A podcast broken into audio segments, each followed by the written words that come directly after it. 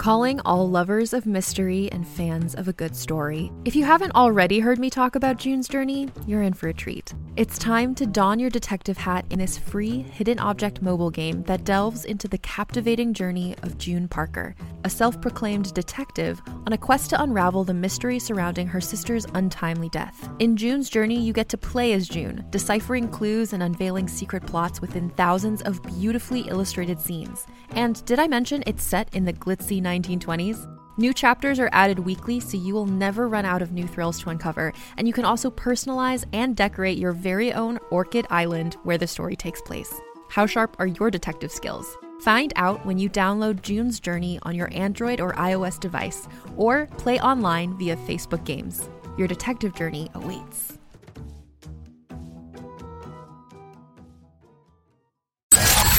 Spanning the nerd world and feeding your fandom. It's time for the Down and Nerdy podcast.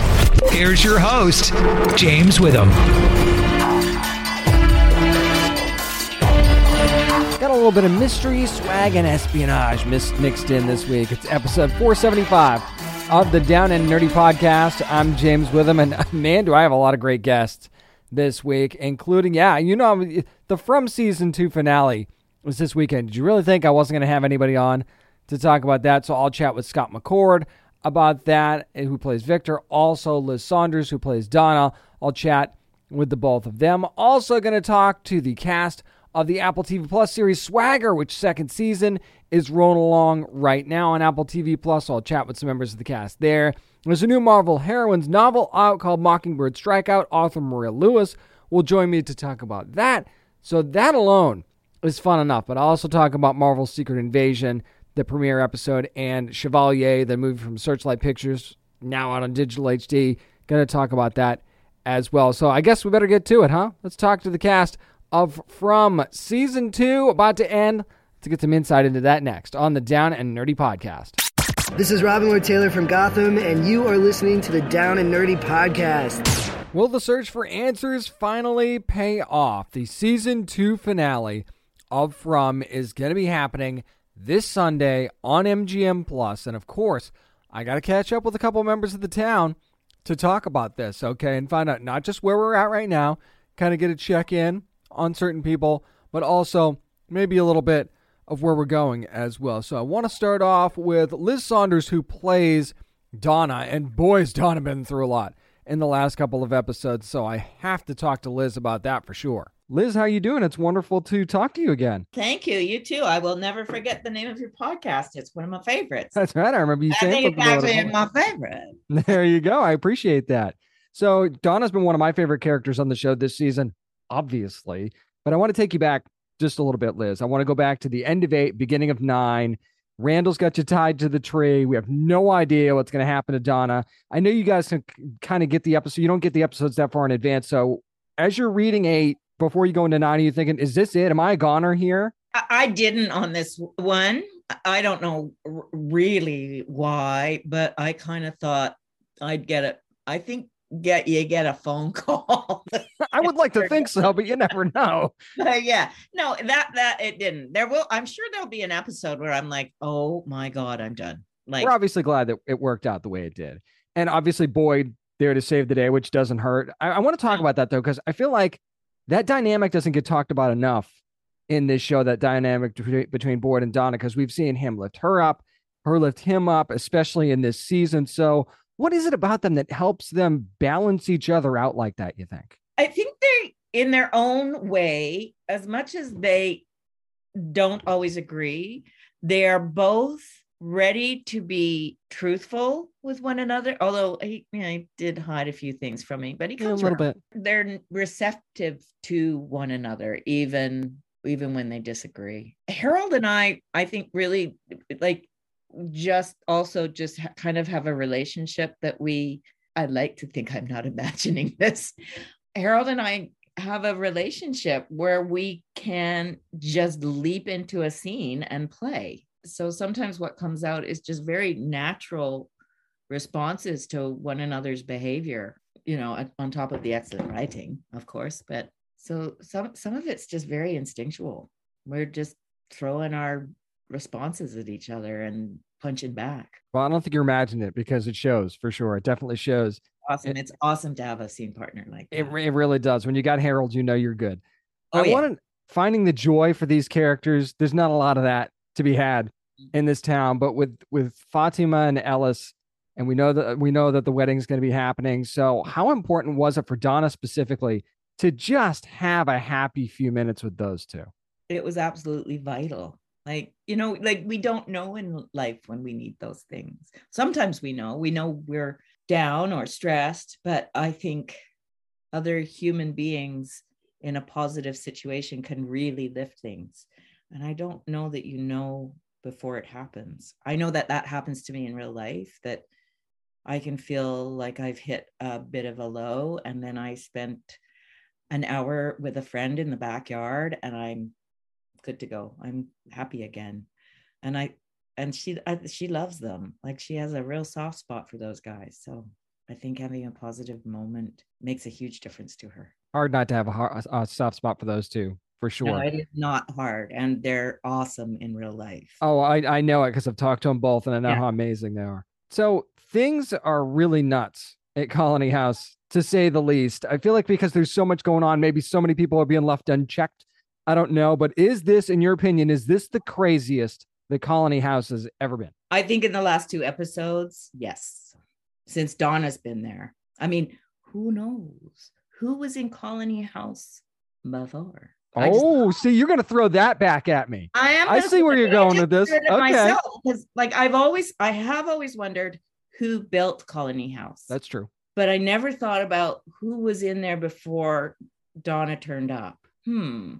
But I think I know that since Donna's been there, it's the craziest it's ever been. No doubt. That that's just what we need, Liz. Is more questions. So that, that's we're gonna throw that. We'll throw that on the pile, and we'll we'll get to that. I have a bit of a thing with the question thing that I go, and who's got the answer to everything in life? Right. Exactly. Especially know, in like- especially in this show. Yeah.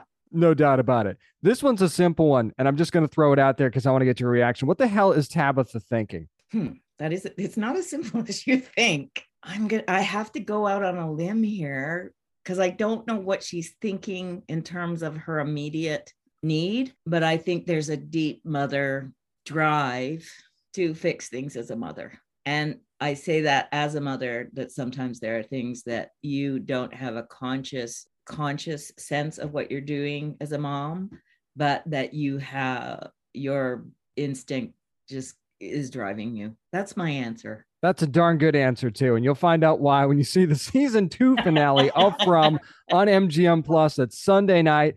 Do not do not let this get spoiled for you on social media. Make sure you're watching it Do right not. away. Yes. Donna will Absolutely. come get you. That's right. Liz Saunders, thank you so much for your time. I really appreciate it. You're welcome. Thank you. But that's not it. Also got a chance to talk to Scott McCord, who plays Victor. And if anybody's played a really big role in what's coming up to the end of the season, it is Victor for sure. So let's ask Scott about that a little bit. How you how you doing, Scott? Hey, I'm good, James. How are you? Good man, good. Really excited to talk to you as we head into the finale. But I want to rewind a little bit because I think one of the best scenes all season, bar none, was the scene where Victor has those memories come flooding back of his sister mm-hmm. and the drawings and all that Yeah. stuff. So let's go back to that for just a couple Thank minutes. you. What was it like filming that scene? And I think that's going to be one of the most memorable ones. No matter how long this show runs, that one's always going to stick out to me. What was that oh, like? Thanks so much, man. First of all, let me. That's I'm very grateful for that. Thank you. Yeah, I was blessed with a, a, a really beautiful story arc this season that really landed. I mean, that was just one of the milestones of it that landed there for Victor as his, you know, as his memories are coming back to him. Shooting it was interesting. You know, I I didn't know. We never know what the milestones are going to be for our characters, obviously. So they they just arrive in the script form, and then we open them and we go, okay, page one. Okay, it looks like I survived this episode. That's good. And then, you know, you get, I saw that and I was really floored because I'll admit this, James, this is not what I was expecting. You know what I mean? Definitely not. I didn't see that coming. So the approach to it really was just, just using what I was given there. I still think that Victor is is still piecing this together, but to really find a way for myself as an actor to show up on that day. I mean, I'm working with Catalina. I'm in the safety and the beauty of that of that cast and crew, and and uh, Brad Turner was directing and and just going in and knowing that I was safe to go as far as I wanted to with that, and just figuring out a way in my prep to figure out how I can arrive at that moment, which is always a challenge as an actor, right? Like, how do you open up a, tr- how does it, how do you, you know, when that news arrives, how do you play the surprise of it all? How do you, because in film, and as you know, right, there's a number of setups with camera, you have to do it a number of times. So it's just, you know, there's a, there's a number of technical factors of like figuring out, okay, you know, I've got so much steam, like how many times am I doing this? And, you know, and, and I think it just, just doing my best to go for the, the truth of it yeah, I mean, overall, I was really pleased with how that the whole episode turned out, and those were some of my favorite scenes with Catalina because I think they're also the most connected Victor is with someone. That's the closest relationship now that it seems like he has. Yeah, it's funny that we've kind of drifted into that this season, yeah. and kind of given what you just said, it mm-hmm. seems like Tabitha kind of wants to take the ball and run with it and follow the same path that Victor's yeah. mother did as well. How, there's two yeah. sides. Is there two sides to that for him? The side of let's see this through, but also the I can't watch somebody do this again side as well. Yeah, I mean, I think I absolutely that's it, and that's a that's an amazing question. Yeah, it's very conflicting, isn't it? You know, on one hand, it's like sending somebody off into the fray. You know, like who knows what's going to happen? This could mean this is all. It's all life or death. I mean, I think that that's ultimately the bottom line, right? I think that that's what Tabitha brings forward to me in that bedroom scene, you know, where she comes in and sits down and goes, Victor, look, I know you're scared, but bad things are going to happen anyway. You know, it's all like, and I think that, that maybe, you know, that there's this idea too, right? That I don't know. You know, Victor's not convinced that there is a way out of this thing, but I think he's definitely getting a feeling, this connection with this mother figure, that he has a greater purpose here, and she really needs him. And I think that that's what I was responding to more of, even as reluctant as, I, as he is. Do you think he also finds that in Ethan as well? Because I kind of feel like there was a real turning point recently in his yeah. relationship with Ethan too, and and not just not just touch on that a little bit, but also how hard is it to mm-hmm. be mean to him when you have to be when you had to be mean to him because this, this poor kid just wants a friend and and you you've got to feel awful, man.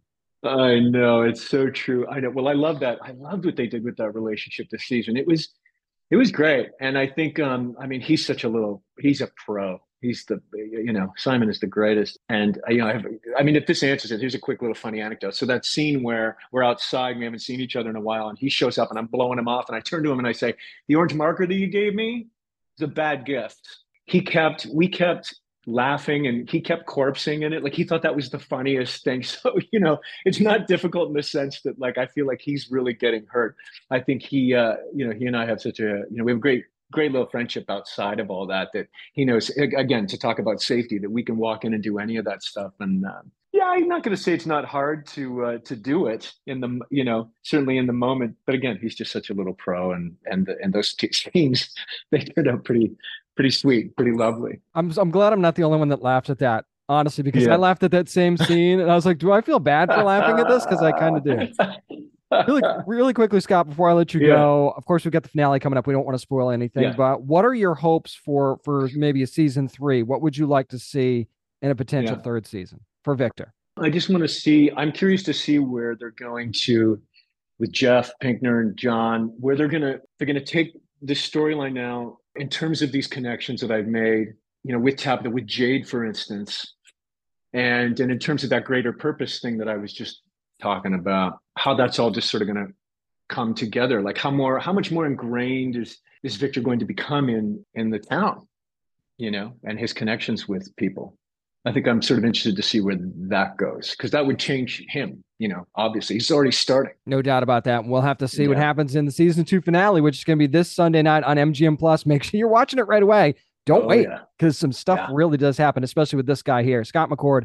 Thank you so much, man, for your time. I really, Thank really you, appreciate it. Appreciate you. And let me just tell you, there's so much more with Victor and Tabitha in this season two finale that, that you're just so going to love. There's another scene in particular that I'm just going to remember between the two of them, and I can't spoil anything. I mean, I've, I've seen it, and, and I can't spoil anything, and I, and I can tell you this much don't let this be spoiled for you. There's some big stuff that happens in this episode. I promise you that. Make sure you're watching the season two finale from on MGM Plus on Sunday night. Yeah, set your appointment. Whatever you do to set appointments, do that to make sure you're watching this as it happens because you are not going to want to miss it.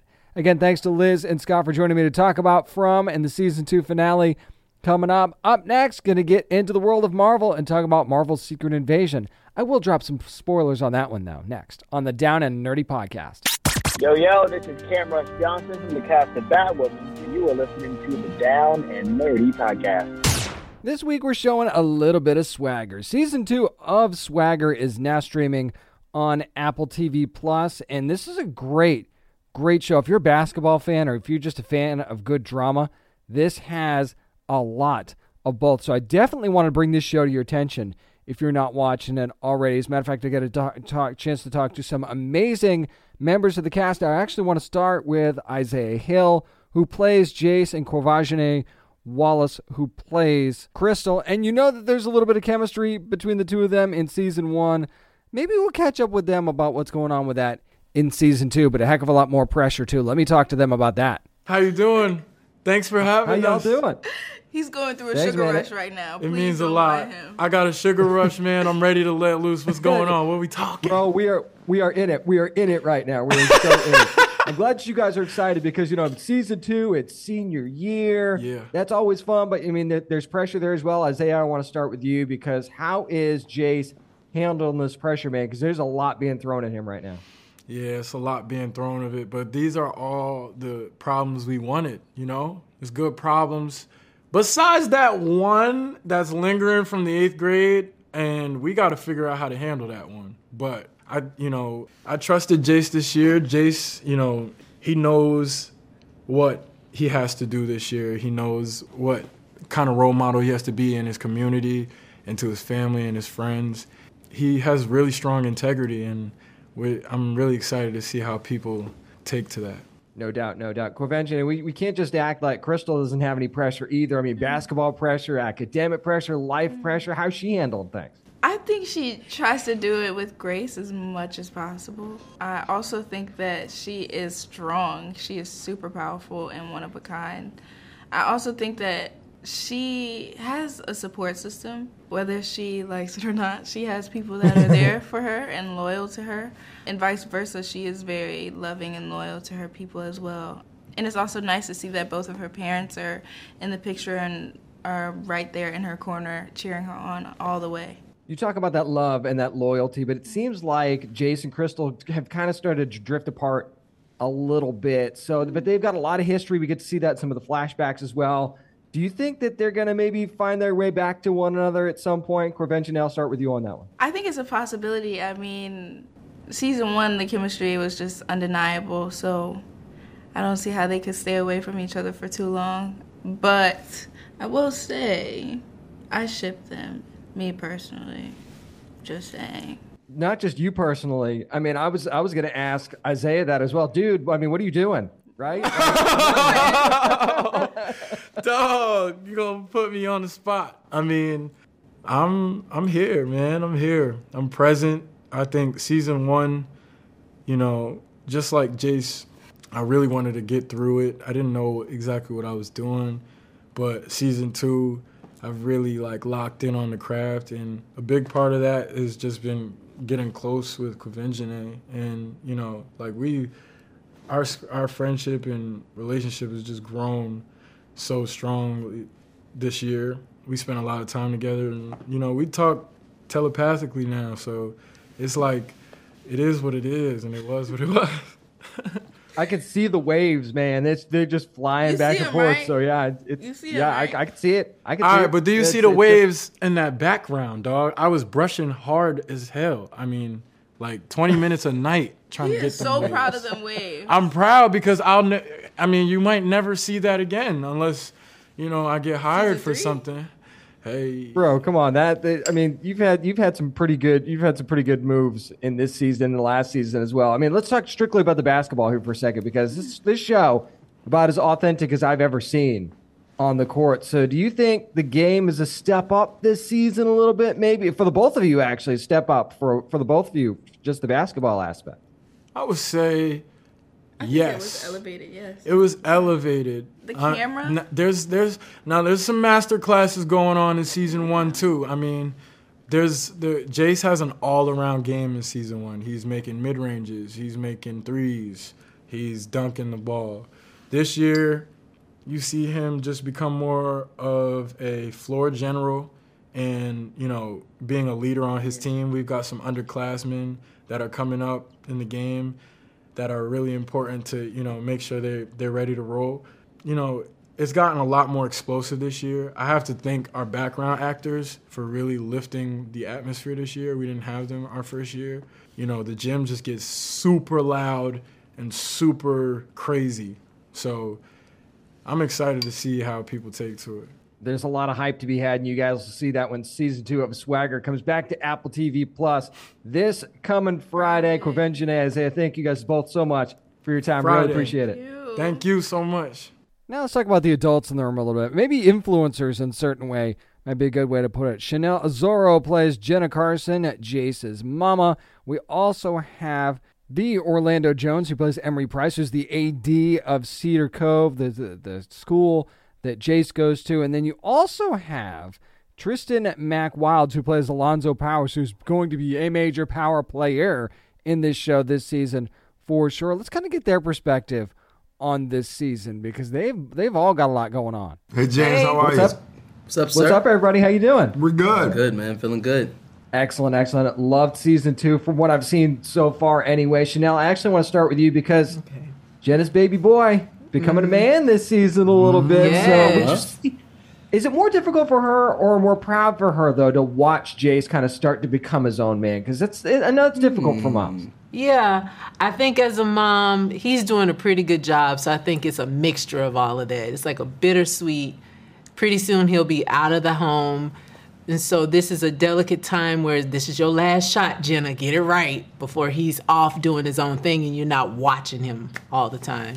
Yeah. Well, Lemon's got a pretty good track record. That's- An Yeah, empty that's nester. right. There You we go. For real? Yeah. I didn't even, yeah, I didn't realize that until just now. You're you're right. That's that's interesting. Orlando, I saw that you said uh, in an in an interview recently that this was one of the more special jobs that you've had in your career. Can you expand on that a bit? Why is that exactly? Look, I think there are very there are lots of different roles obviously out there, but there are very few of them that speak so directly to the time and the moment, right? If you're really looking at art, right, it obviously usually flies in the face of the moment and it mm-hmm. obviously challenges the moment. This does that in a in a really particular way. And it's a bit of a roller coaster ride because it, it has all the joys, right? But it has the lows and it takes you through the tough parts too. Rarely is there ever a why in scripted content. Usually there's just a here's the hot mess that happened. in, in this case, these characters are desperately trying to, to protect and save some younger ones while building bridges for other younger ones to follow. And in that sense, I think there's a, a, a more specific carefulness to the storytelling. Yeah. I've known Reggie Bythewood. He's easily my favorite writer. I haven't had a chance to work with him in about 20 years. I think the last time we worked together was actually 2003. so, for a lot of reasons, not the least of which is this cast of people I get to work with. I know everybody says that in every junket, but like, I mean that from my soul. They're incredible people, people that I want to know. Yeah. Normally, you walk away, you're friends ish with people, but you're not checking in. You know, you do your holiday check in. We actually do check in with each other. We check in with each other. So, for a lot of different reasons, largely having to do with the people at the top of this project, it's just a special project. So, I feel, you know, like this is what black, black privilege looks like. You you hear about white privilege all the time.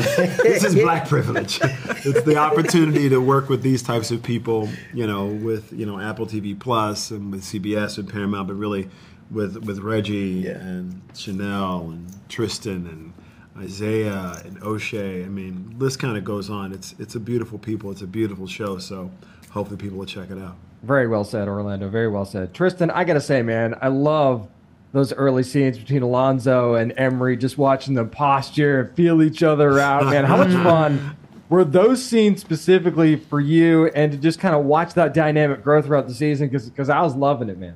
It was it was amazing. I've been a fan of Orlando for for years since I was a kid. You know, uh, I'm talking about like Mad TV days, and you know to be able to be here and to and to play with him on such a on such a level. You know, already respecting him as an actor, not even just as a comedian, but as an actor, and seeing what he seeing that you know he not only challenges me as an actor, but seeing how he, we get a chance to kind of dosey do mm-hmm. in very early scenes of this of this season. It's it was it's it was it was amazing. It It was amazing. And you'll get to see a lot of that play out throughout season two when the when the show comes back. Swagger back on Apple TV Plus this Mhm. coming Friday, and it's going to be a great second season. I can already tell you that right now. Orlando, Shinelle, Tristan, thank you all so much for your time. I really appreciate it. Thank you, Thank you, man. Have a great one. And to me, I was instantly hooked by this show. I, I honestly had been late to the party on Swagger. Went back and watched season one and the and the beginning of season two, especially, is just so so good. It's not just about basketball. It's about these characters and their relationships with one another and the deepening of those relationships and the coming of age of these kids becoming men and women in this season is really incredible. So to get to talk to them about the show and put the show on your radar if it's not already, please watch Swagger on Apple TV Plus. It is a must-watch show for sure, especially if you're a basketball fan. I, I've been I, I've loved basketball for most of my life. I was actually a coach for a couple years as well. So I, I've got, you know, obviously this is a fandom that is near and dear to me for a lot of reasons, but this is a show you should be watching for a lot of reasons that have nothing to do with basketball as well, because there's some great acting performances too. Make sure you're watching Swagger Season 2 now on Apple TV Plus. Thanks to my wonderful guests from Swagger for joining me to talk about Season 2 this week. Up next, Let's talk about Marvel's Secret Invasion. My spoiler filled review of that series premieres next. I'm James Witham. This is the Down and Nerdy Podcast. Hey there, it's Rachel Ballinger, and I am thrilled to invite you to Rachel Uncensored, my podcast where I get real with my friends and celebrity guests, where we talk about all sorts of topics. From personal stories to hot button issues, we cover it all. New episodes drop every Wednesday, so make sure you tune in on Apple Podcasts, Spotify, or wherever you listen to podcasts. Trust me, you won't want to miss out on the fun and candid conversations we have here on Rachel Uncensored. Hi, this is Wynn Everett, and I'm from Marvel's Agent Carter, and you're listening to the Down and Nerdy Podcast. Is this really Marvel's Andor? We'll have to find out because Secret Invasion is now streaming on Disney Plus since the first episode dropped on like Wednesday. I'm going to go ahead and do this with some spoilers if you don't mind. So if you haven't gotten a chance to watch it yet, you might want to skip ahead a little bit. But I, I got to say, they really could have called this Old Man Fury. that's that's kind of how I was thinking because that's the that's the vibe you get at the beginning of this thing's like ah Fury's washed up ah Fury's too old ah you should have seen this coming and you didn't sort of thing so and, and he kind of he looked and felt old now granted Samuel L Jackson no disrespect a little bit older than when he first started in the MCU and of course you know they de-aged him for a little bit for for Captain Marvel. So we you get we get to see him younger a little bit. So you see him a little bit older. I like the old man Fury look personally. I think that's I, I think it was great. And I love his vibe too. You get he for some reason he's more laid back now than he used to be. I don't know if it's because you know I've been through it. I've been you know I was dusted in the blip sort of thing, so maybe that's part of it. And but you know that's also something they bring up in the show is like, hey, did this change you, dude? You know, getting dusted out, did that change you? And now that you're back, you're you're kind of different. So you see him maybe struggling with that a little bit, but I am here for Samuel L. Jackson and Ben Mendelsohn together. Him and Fury and Talos, that relationship for some reason just works. And then you want to bring Maria Hill into this thing. So I'm into that vibe right away as I'm watching this thing, right? And then I kind of see this skull, this Skrull Rebel group that's going on, and they really have their own little camp that they have there. They have their their little like society that they have off in the woods, sort of thing and you kind of get to see Emilia Clarke is almost like the ambassador, right? She's she's the one that's bringing in the strays to kind of help the Skrulls. But then you look at Gravik, who's play, played by Kingsley Ben-Adir, and very very well right off the bat, by the way. And he's a little bit more on the extreme side, and he he's the extremist that kind of is pushing the agenda of, hey, we need to take this planet over for ourselves, sort of thing. So now, and, and you know, the promises that Fury made are brought up, but not just by, by by that group, but by Talos as well. So that is part of it. So I, I do kind of hate though that they kind of try to always give you the well, you know, the villain has a point sort of thing. Like, do we always need to give the villain a you know a part sympathy? Do we always need to give them a reason, sort of thing? Sometimes they're just bad people. So maybe you want to agree with the Skrulls and and their you know, and, and, their reasoning, that that's fine. But do you agree with how they're going about it, trying to get you know dirty bombs and blow them up in places, sort of thing? I don't know that that's necessarily the way to go. But you know that that's an- another argument for another time. But you kind of find we kind of find out that Emilia Clarke's character and and I think it was Gia was her was her name. If I'm if I'm misremembering that, I'm sure you'll hammer me on social media.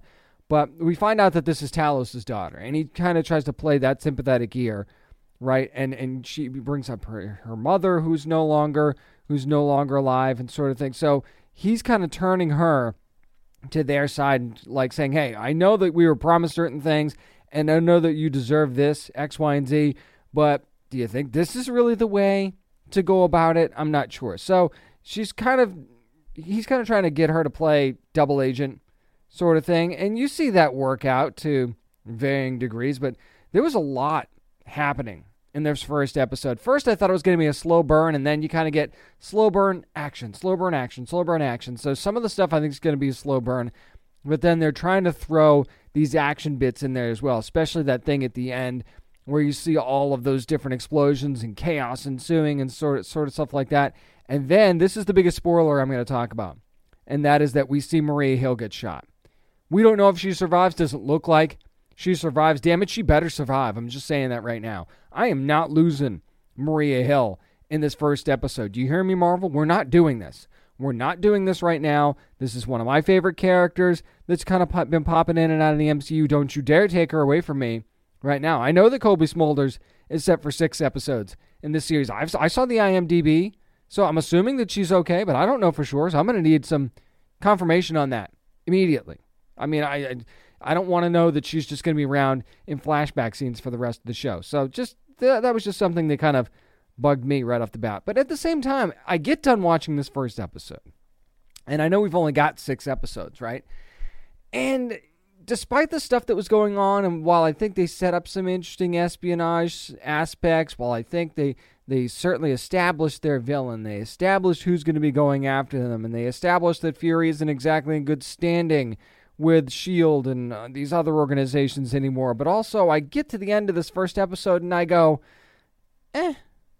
That's kind of how I felt about it. It was it was very ho hum. It was kind of maybe a little bit forgettable in a certain way. This first episode, I wasn't wowed. I wasn't really grabbed, other than the whole Maria Hill thing. But that was more of a trigger than a grab, quite frankly. So I didn't feel that anxiousness of having to watch the next episode like I did with a Loki or even a Moon Knight sort of thing. That was another show I feel like grabbed me right away. So while this has a very good cast and some solid performances, and you know, I, I, maybe you don't want to even call the Skrulls a villain in this in this particular sense. But there were also some tropes in here, you know, the whole thing with the president saying, "Oh, well, now as far as we're concerned, they're AWOL." It's like, do we need to play the AWOL card? Really? Do we have to play that every freaking time? That, that's just kind of a tired trope that I really want to go away at this point. But that, that's just one example. I don't really want to go down that road too much. So it was just kind of a. The first episode was just kind of there for me. And I don't know if that's what you really want out of your first episode. So I'm going to go ahead. Obviously, I'm going to keep watching this because I'm, I'm interested in the story. But I really hope this gets better in the second episode, and this first episode is more of a stage setter. So hopefully it gets better in episode two. Marvel's Secret Invasion just kind of came and went for me, honestly, and that kind of bums me out a little bit. But you know, who? It's Marvel, so you never know when they're gonna pop out and surprise you. That's going to do for my spoiler filled review of the first episode of Marvel's Secret Invasion. Up next, going to stay in the Marvel world, talk about a new novel in the Marvel Marvel heroine series, Mockingbird Strikeout. I'll talk about that with author Maria Lewis. Chat with her next on the Down and Nerdy podcast. Hey guys, this is Chloe Bennet from Agents of S.H.I.E.L.D., and you're listening to the Down and Nerdy podcast. You guys know I love talking about Marvel novels, and I happened to come across one that I thought was really interesting called Mockingbird Strikeout. You know the name Mockingbird. You probably love her. She's got one of those followings in Marvel. And speaking of following, she has one of her own as well. Maria Lewis, author, thank you so much for taking your time. What are you doing? Hi. Thanks so much. Thanks so much for having me, and um, thanks so much for for giving a shit. It's delightful to talk to people who are excited about the book. I mean, how can you not be when you got a character like Mockingbird oh on the forefront? We'll talk about you know joining the Marvel world here in just a second. But I actually want to talk about Mockingbird because, like I like I said, she's one of those it characters that has this like special following within the Marvel fandom. So, how excited is it for you to tackle a character like this? Oh, she was like a dream character for me. I've always one of my favorite things about Marvel broadly is that I think they have one of the best toy boxes. Like obviously you have all of your characters that people are really familiar with in the MCU, your Iron Mans, your Captain Americas, etc. But because they have existed for so long, the benefit of that is you have this amazing deep bank of characters that would be considered like you maybe B or C list characters compared to your mo- more well known ones, right? Even though Iron Man would have probably been considered B or C list until the MCU really Right. took off. Mhm. Right. Yeah, 100%. So it has been something of a dream, I guess you could say, to get in there and to play with some of those characters that I loved that every time they made an appearance, you know, whether it was it was usually small, but even if it was just like, you know, Bobbi pops up obviously a lot in West Coast Avengers. And I don't know if I necessarily would have been drawn to West Coast Avengers if I didn't know Bobbi was in it. Like she was the reason I was reading that because I wanted every bit of Mockingbird I could get. And there's other characters like She-Hulk and Tigra, for instance, who are sort of within that world, and Black Widow for a big stretch there in the 90s. And so I was very excited because there's this bank of characters. Like X Men, I think also has a bunch of really great ones. Loa, for instance, who's a Mhm. Pasifika X Men. I'm Pasifika, so that's a character that I was always like any little morsel of representation you're excited about. But also like your Jubilees, your Rogues, and any time that there was the possibility you could pitch on something like this, I was always telling myself it would never happen. But like you got to roll the dice. You know what I mean? You might, you only need one yes. And so I had pitched on a whole bunch of characters and Mockingbird I thought was going to be a long shot because I know she has a real cult fandom. And obviously she popped up in Agents of S.H.I.E.L.D. So her like general fan base has expanded a little bit because of Adrianne Palicki's incredible representation of her on that show. So I was just cautiously optimistic that maybe she would be the character that I got to play with and it ended up being the case. So you're gonna make me go off on my first tangent here for a second Okay, because of go, what you just mentioned. away. Just because you, what you just mentioned, you made you mentioned Adrianne Palicki, and I, I Yeah, totally love agree her. with you. I loved her portrayal of the character, but she was there was supposed to be a spinoff of Yes, Agents they of Shield, it. Most Wanted, that was Mhm. you know killed before it was even brought out. So I feel like fans are going to see this and be like, finally, did you kind of have that feeling too, where you're getting to take this care of like, okay, while it might not be TV, right? You still Mm. get to finally give her the story that she deserves that she didn't get to have on television. Yeah, well, the thing with Bobbi historically, not just in the comics, but also like in Agents of S.H.I.E.L.D., you're part of an ensemble, right? So it's like you have a different character might shift through and they're leading the A plot week to week. But generally speaking, Bobbi was kind of always defined by her proximity to men. Like her first introduction in mm-hmm. Astonishing Tales, she was sort of like one of Ka-Zar, which is such a bizarre character, one of Ka-Zar's many hectic love interests. And Spider Man, same sort of deal. She was like, I'm no femme fatale. And, you know, that's just, it's a different time. You can't necessarily, I feel, judge things from the perspective of 2023 when it's written in, you know, 1974 or whatever. So I had always been really intrigued and enticed by the prospect of sort of trying to liberate Bobbi from the context of men, right? What happens when she really does, quote unquote, strike out on her own? And some of my favorite episodes of Agents of S.H.I.E.L.D., particularly obviously season two and three, are where Adrianne Palicki plays Bobbi and Nick Blood, who's amazing, I feel, as Lance Hunter, come into play. And Lance sort of being this problem solving character way to fix the issue of not being able to include Hawkeye in the TV series, but them still wanting to have this ex husband plot point, right? Which is one of Bobbi's big pieces of canon. I thought was a really clever solve for that. And I loved the chemistry and the magnetism between the two of them. When they got written out of the show to branch off and have their own pilot, which they shot, and I don't know, I'm sure you have sneaky people who've um have flicked you a link and you've seen that. I it. haven't I haven't seen it. I'm trying, haven't seen it yet. Wonder Woman's another story, but I've I've I haven't seen Oh. that one yet. Oh, I enjoyed that as well for very different reasons. Um, but it was one of those things where it's like you have to shoot your shot, right? Like the odds of Most Wanted could have been picked up and it gets five seasons. So them getting written out of the show would have been totally worth it. Uh, tragically, it did not. But that was one of the angles I guess I'd always been intrigued with in terms of Bobbi. And I particularly I love, I have eight books before this uh, that are all dealing with women who have various abilities, right? It's taking classic mythological monsters and giving them a feminist twist. So it's women who have to struggle with great power comes great responsibility, etc., etc. Some of them are villains, some of them are heroes, some of them are just in between. But the women who exist within the Marvel universe, who for the most part are not super powered, there are obviously whole comic runs where Bobbi is or has, you know, enhanced abilities. Those characters really intrigued me as well because it is this play field of like gods and monsters and how do you not to quote the dark universe but you know how do you operate through that world? And like what kind of skills do you have to develop? And you're exceptional by anyone's standards but yet there's a guy over here who can fly and there's a chick over here who's like a brilliant lawyer but can also turn green. And so that sort of juxtaposition of being exceptional and ordinary at the same time within an incredulous world, I think was such a rich playing field. And just having the real estate to spend, you know, 85,000 words with Bobbi Morse, like I would have read any book. Uh, I have read every book with Bobbi because I love this character. And, and I just wanted to sort of try and balance that expecta- expectation of her legacy on the page and the screen and like pay homage to that, be respectful to that, pay tribute to it, while also hopefully trying to take the reader somewhere new and take Bobbi fans somewhere maybe they hadn't been before. How do you kind of make that balance though? Because you've got all that history, you've got all that canon, and we know how people feel about their canon, right? But then mm. you've also got Maria over here, and you've got uh, someone who's written like like almost a hundred Who's Afraid books and created so many characters.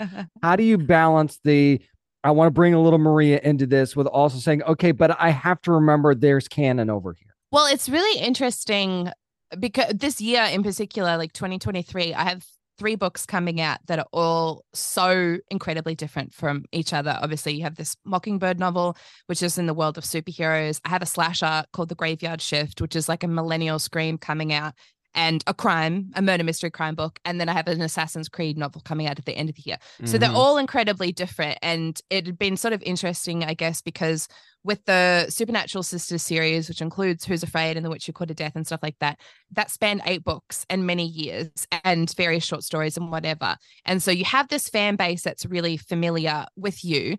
But then my primary job is as a screenwriter on film and television. And so there's an audience that comes with me from that who are familiar with my work through episodes that they've watched or things that they engage with on socials. And then there's things that I'm just passionate about like geek culture you know what i mean? Like i'm covered in pop culture tattoos. I really live my like wear my pop cultural passions on my sleeve quite literally. So it ha- you have all these different audiences related to you that are coming to this book but i would say majority of the audience probably 85% of it have no clue who I am and have never read anything I've written before and are coming to this because it's Marvel, because it's Marvel heroines, which is a line that's like really has a very passionate fandom, mm-hmm. and because it's Bobbi. And so it's a combination, I think, of of trying to balance, well, understanding that you're probably never going to successfully appease everybody and sort of letting letting that pressure go, letting that expectation go, and trying to write the story that you feel best serves the particular narrative that you've set out to tell, the narrative that you've been greenlit to tell, because you have to go through a very extensive pitching process with Marvel approving at each stage of the of the pitching journey. So you can't just suddenly go off reservation and be like, surprise, there's dinosaurs now. Um, could you imagine? Oh my goodness, I would love that so hard. But um, yeah, somebody hired me for that book. But just being really conscious of trying to balance those two things. So Bobbi's not going to ride a Velociraptor. Now I'm now I'm it's just totally ruined for me now, and I I, I can't I can't do it. I feel like I feel like she has the Chris Pratt Jurassic World character. She would be a very good you know substitute there. Oh no Her doubt. and Blue going off on vi- adventures. That would be fun. That would be fun. I, I, would read that. That would be fun. Hello, if mm. anybody's listening. Uh- studio crossover that literally nobody wants, but you know, the two of us, the two of us. Are well, I mean, there's it. an audience right there. Then that's uh, we'll just do that. Exactly. so, so Maria, it's it would have been really easy, right, to to take a novel like this. You've got the Marvel logo on the cover to to lean into comic book aspects of things like the Super Soldier Serum, which which you mm. have in mm-hmm. this book, mm. and things like that. But but I feel like at its core, to me anyway, this is really kind of a cross between like an espionage thing and female empowerment as well. Did you mm. want to kind of give it a little bit different of an angle in that way? Comics have deep meaning. I don't want to say they don't, but did you want to give it a mm. little bit more of a different spin on what we've normally seen from Bobbi. Yeah, I think also I was really interested again, like because she in this version of the story and the pitching process of this, she was uh, it was specific that she had to have no superpowers per se, right?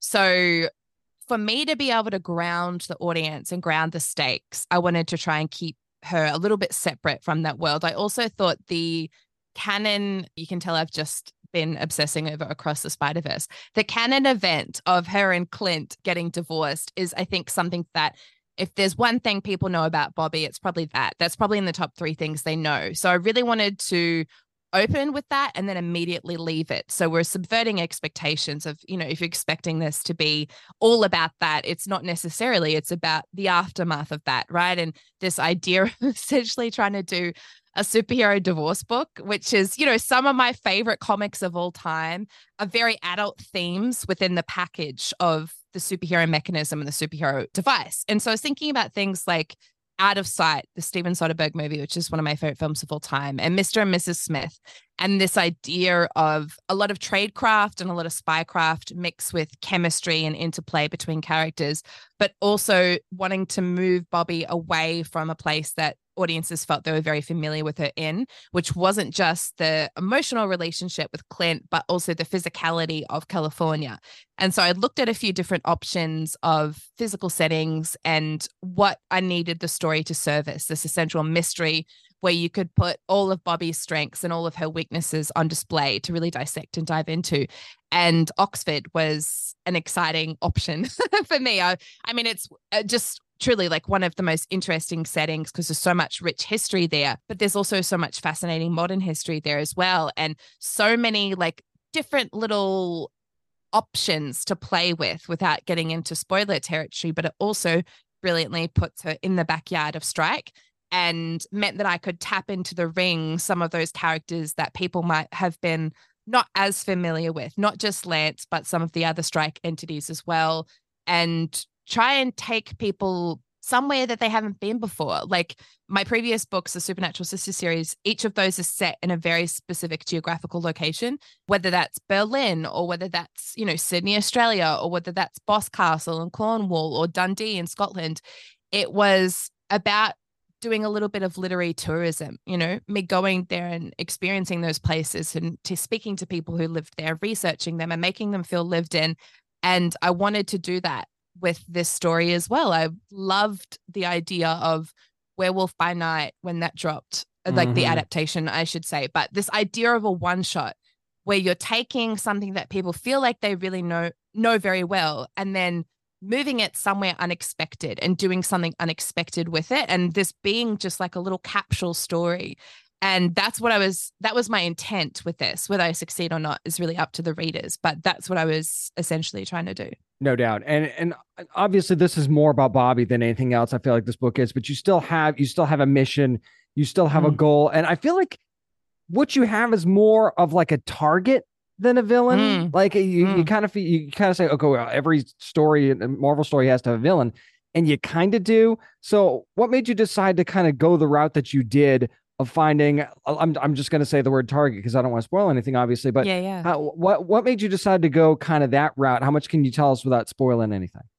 Well Bobbi's backs again. This is like the challenge of trying to balance things that are canon and what parts of canon you can keep, what parts you can't, you can change, etc. Because obviously things get updated, things change in retrospect, like either you know super sexist or super racist or super whatever. And so you're constantly trying to stay faithful to the origins of the character while updating it for a modern audience and for a modern lens, which is what for me the best characters do. My favorite characters. I'm a big fan of the first masked superhero ever, the Phantom. Mm-hmm. I worked on an audio documentary about the Phantom. And what was so fascinating about that character, if, even though for the time that character was very progressive compared to other characters, it was something that it was this white man in the jungle, right?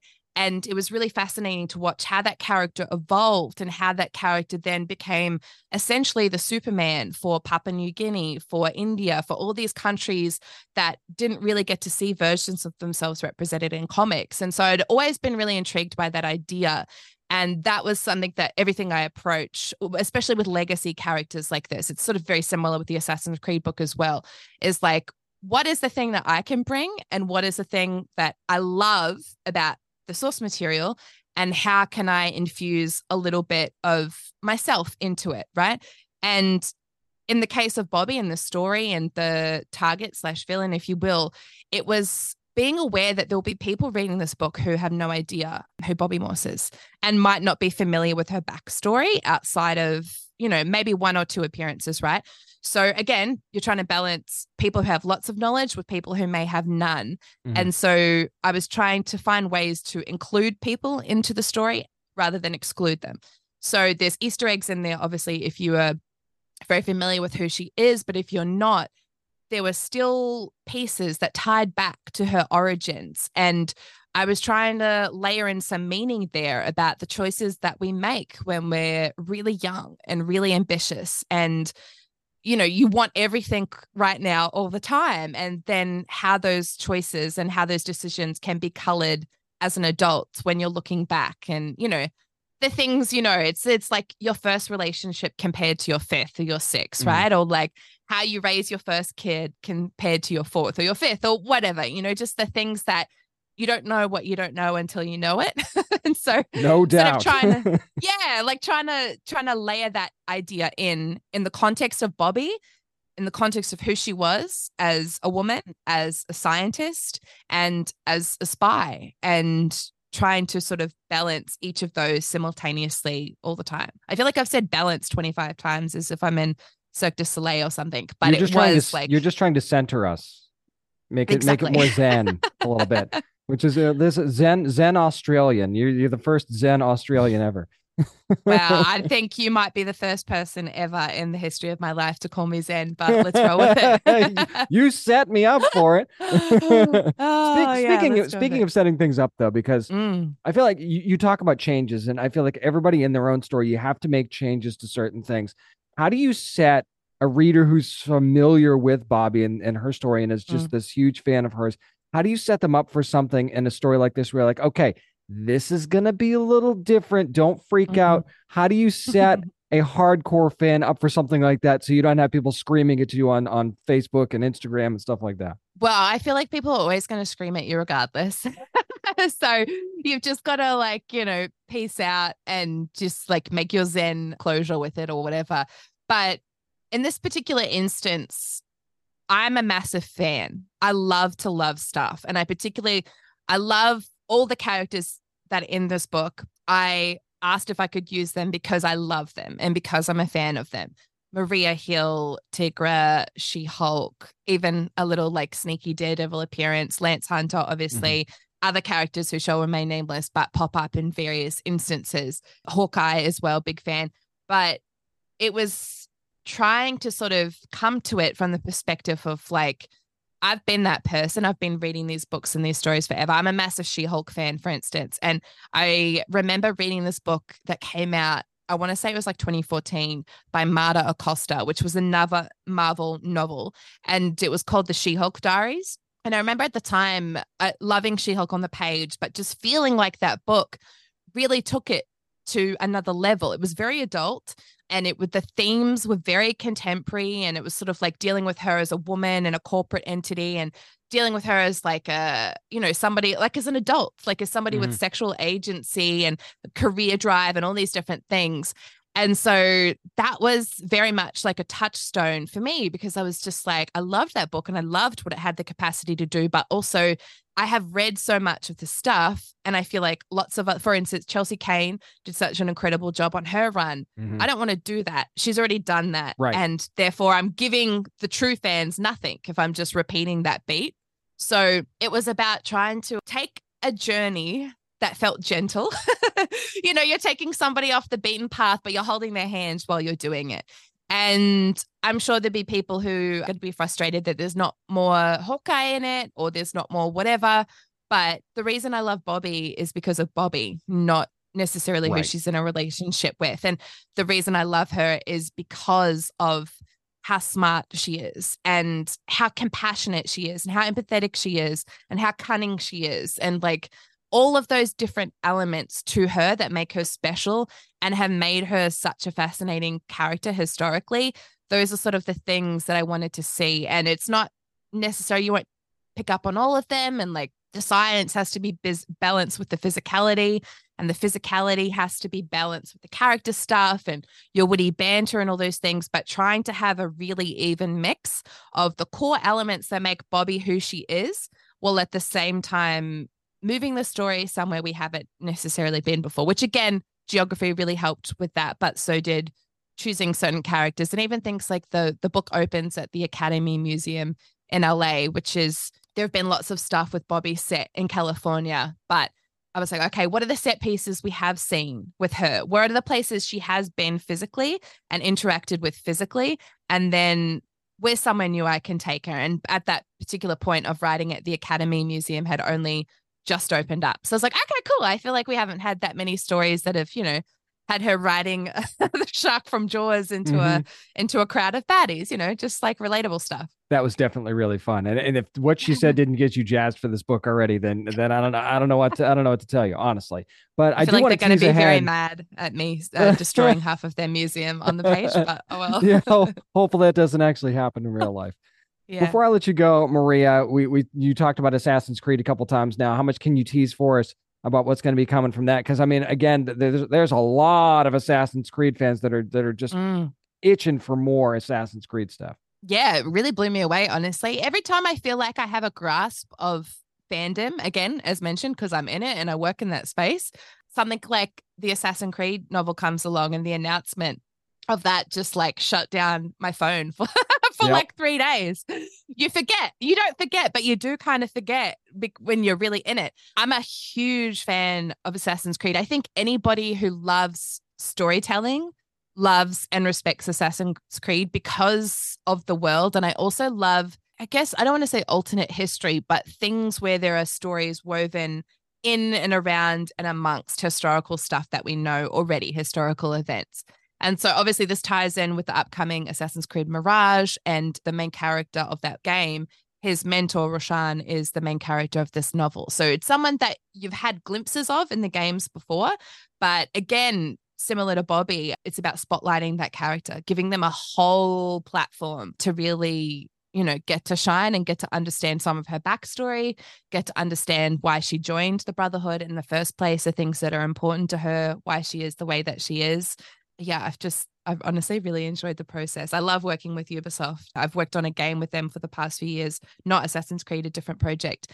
And just the amount of time and effort and energy they put into research and they put into specificity as a storyteller, it's just like a dream come true that you have that much breadth, I guess you could say. It's very hard to talk about without spoilers as I'm yammering around subjects. well, I, I, can see them lording over us right now somewhere yeah, over in the like, distance saying it's now get stop, stop. but I mean, there'll, there'll be plenty of time to talk about that later. So, I'm, and I'm sure we'll definitely do that. But right now, we want to make sure you guys are focused on Mock, Mockingbird Strikeout, which is now available wherever books are sold. Consume it, love it, demand for more of it, and demand for more of her as well. Maria Lewis, thanks so much for your time. I appreciate it. Uh, thanks so much for having me, and thanks so much for the great questions. And really, even if you're not a Mockingbird fan, I feel like you can enjoy this book on a completely other level because it's just so fun. It's so intriguing. There's there's a bounciness to it in a, in a weird way. To, to kind of describe it, it's just that it's it, it, the old adage is you know it's a page turner, right? And you hate to use a cliche like that, but this is one of those books that as I'm reading it, I'm going, okay, well, all right, oh, one more chapter, one more chapter.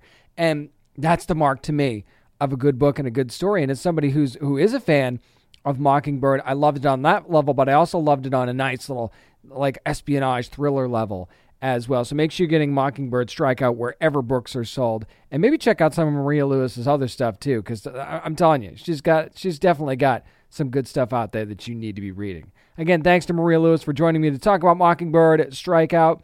Up next, gonna get a little bit of French history in and do my review of Chevalier from Searchlight Pictures. I'll do that next. I'm James Witham. This is the Down and Nerdy Podcast. Hey, this is Josh Gates from Expedition Unknown, and you're listening to the Down and Nerdy Podcast. Let the revolution begin, and let it begin with music. I wanted to give you my review of Chevalier, which is now available on digital HD from Searchlight Pictures. And I do want to let you know that Searchlight Pictures did give me a free copy of this for review. All opinions here are my own. And I was going back and forth on whether or not to do spoilers with this because this movie's been out since April. But I mean, you might already be familiar with Joseph Bologne, which you might not be either. He was the Chevalier de Saint Georges in France during the time just before the rebellion against Marie Antoinette. And he was the illegitimate son of an African enslaved individual and a French plantation owner.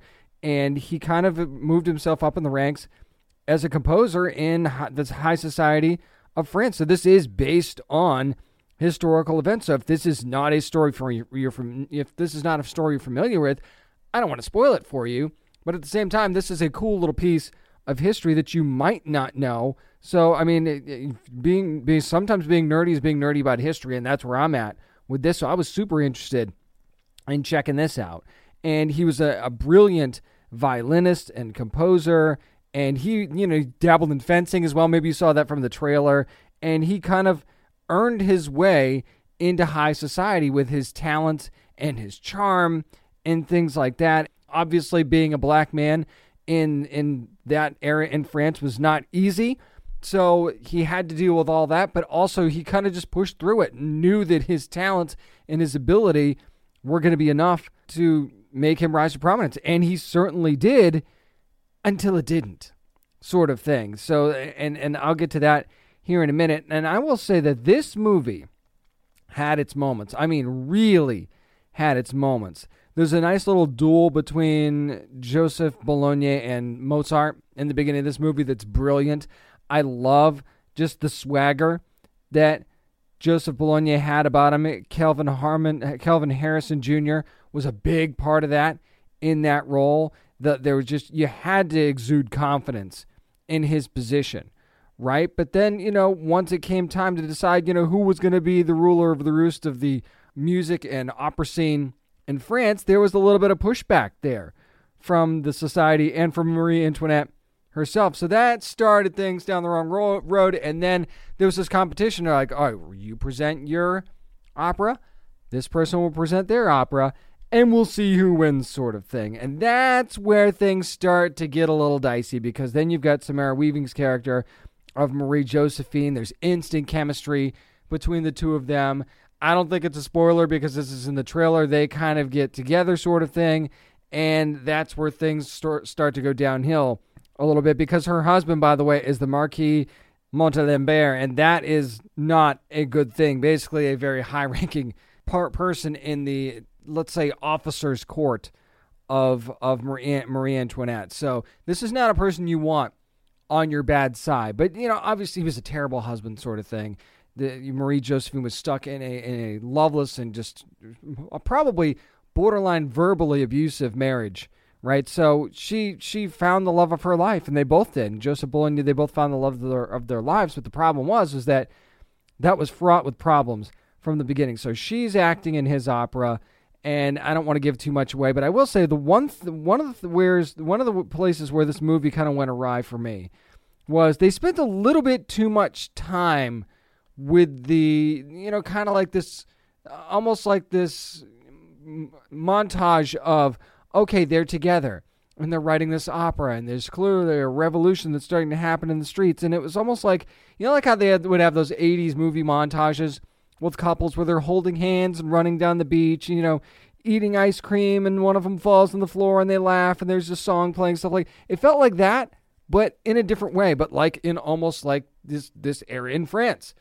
they're in. So I, I kind of wished that they spent a little bit more time on either one of two things, either the composition of this opera and the revolution that was going on around it and spending more time into as to whether or not the Chevalier was going to be involved in any way in this revolution or paying attention either, or they spent time deepening the relationship between the two of them and not just montaging it out. Because you see them build that chemistry without words, but I would have, I, I could have seen more of that a little bit. If you're going to give me the love story, give me the give me the love story. So they kind of do, but they kind of don't. But so, and what they ended up doing in in kind of wasting a little bit of time in the middle of this thing is they rush through the ending part, and that is the fallout. That is the big crash of what ends up happen, happening to Joseph Bologne, and it's bad. I mean, it's really, really like uncomfortable bad what ends up happening to him at the end of this thing. And when you have a falling out with the ruler of a country that's never a good thing in the first place, but when he decides to go scorched earth, he goes scorched earth. And what he ends up doing in the process, it well, I won't spoil that part for you. I've I've kind of said enough already. But and there, there's another there's a family aspect to this as well that again I think they could have spent a little bit more time with and his struggles with you know what happened with his in his past with his family. We don't get a ton of that either. So I could have gotten a little bit of more of that, more of that actually. And I will say also that the relationship with his friend Philippe is a really special one, and I I I could have gotten more of that too. So there's certain things that I kind of felt like that, and I honestly, honestly could have gotten more of the of his talents just in general of just watching this guy play the violin and, and do his thing. We don't get enough of that. Even eh, eh, the, the the special person in his life from his family that I won't ruin here says to, to says to him, you know, the people miss you. They miss hearing you play. So do I. That was how I felt while watching this movie too. It's like, yeah, can we get more of this, please? So there's some devilish characters in this thing. You really, really hate what happens to Joseph Bologne in this thing. You're this is not going to be the Marie Antoinette you're going to love either. I'm going to tell you that right now. We get so much stuff about Marie Antoinette where you love her. We've seen plenty of that of her in movies. That this is not going to be one of them. I don't think. So, I mean just watching his struggles, watching his rise to prominence, then watching the fall back down and how quickly that happens and just the awful awful things that happened to not just him but also Maria jo- Marie Josephine as well. And you know the, the kind of you know how does that story end sort of thing. I'll let I'll let you watch this to kind of let that play out. But this is a middle of the road movie for me. I think it certainly could have been better. I love the fact that we're getting a little piece of history that we wouldn't have maybe otherwise gotten. And a lot of his works were lost to time because, of course, you know, when Napoleon took over, a lot of his works were either destroyed or lost. So this is just his story is just kind of starting to be told, and I think that this movie is definitely a necessary one in giving that part of French history that you might not have learned otherwise. So as a historical piece, it's definitely a necessary one. I just wish it could have been executed a little bit better. I would have maybe done things or, or like to have seen things done a little bit. I, I don't make movies, so I couldn't have done it personally. There's too many talented people that do that way better. But I, I could have. I, I would like to see this executed just a little bit better, but just to have the story told, I think was worthwhile. So Chevalier, if you're interested in French history, if you're just a history nerd in general, or if you or if you love music or musical theater, this is something that I think is a worthwhile watch for you as a piece of history that has maybe gone by the wayside that should be pushed more towards the front. That's going to do it for my spoiler ish kind of review of Chevalier from Searchlight Pictures, now available on digital HD. Actually, that's that's going to do it for this week's edition of the Down and Nerdy podcast. Not really much nerd news this week. Like the Kraven the Hunter trailer came out, and yeah, I mean it was it was interesting. We'll have to see how it kind of comes out with that. And you know, some studios are skipping Comic Con this year. Uh, let's wait until there's more of a full list to talk about that. So we'll just move on with our lives for this week. And thank you so much for listening and all my great guests. Be sure to subscribe to the show wherever you get your podcasts, whether that be Spotify, Apple Podcasts, wherever you like to listen. Appreciate you subscribing. Also, follow along on social media at Down and Nerdy 757 on Twitter and Instagram, at Down and Nerdy on Facebook, and at Down and Nerdy Pod on TikTok. Everything always on Down and Nerdy Podcast. Dot com. And remember, you never have to apologize for being a nerd, so let your fan flag fly and be good to your fellow nerds. Contained herein are the heresies of Radolf Burntwine, erstwhile monk turned traveling medical investigator. Join me as I uncover the blasphemous truth of a plague ridden world that ours is not a loving God, and we are not its favored children. The heresies of Radolf Burntwine, coming January 2nd, wherever podcasts are available.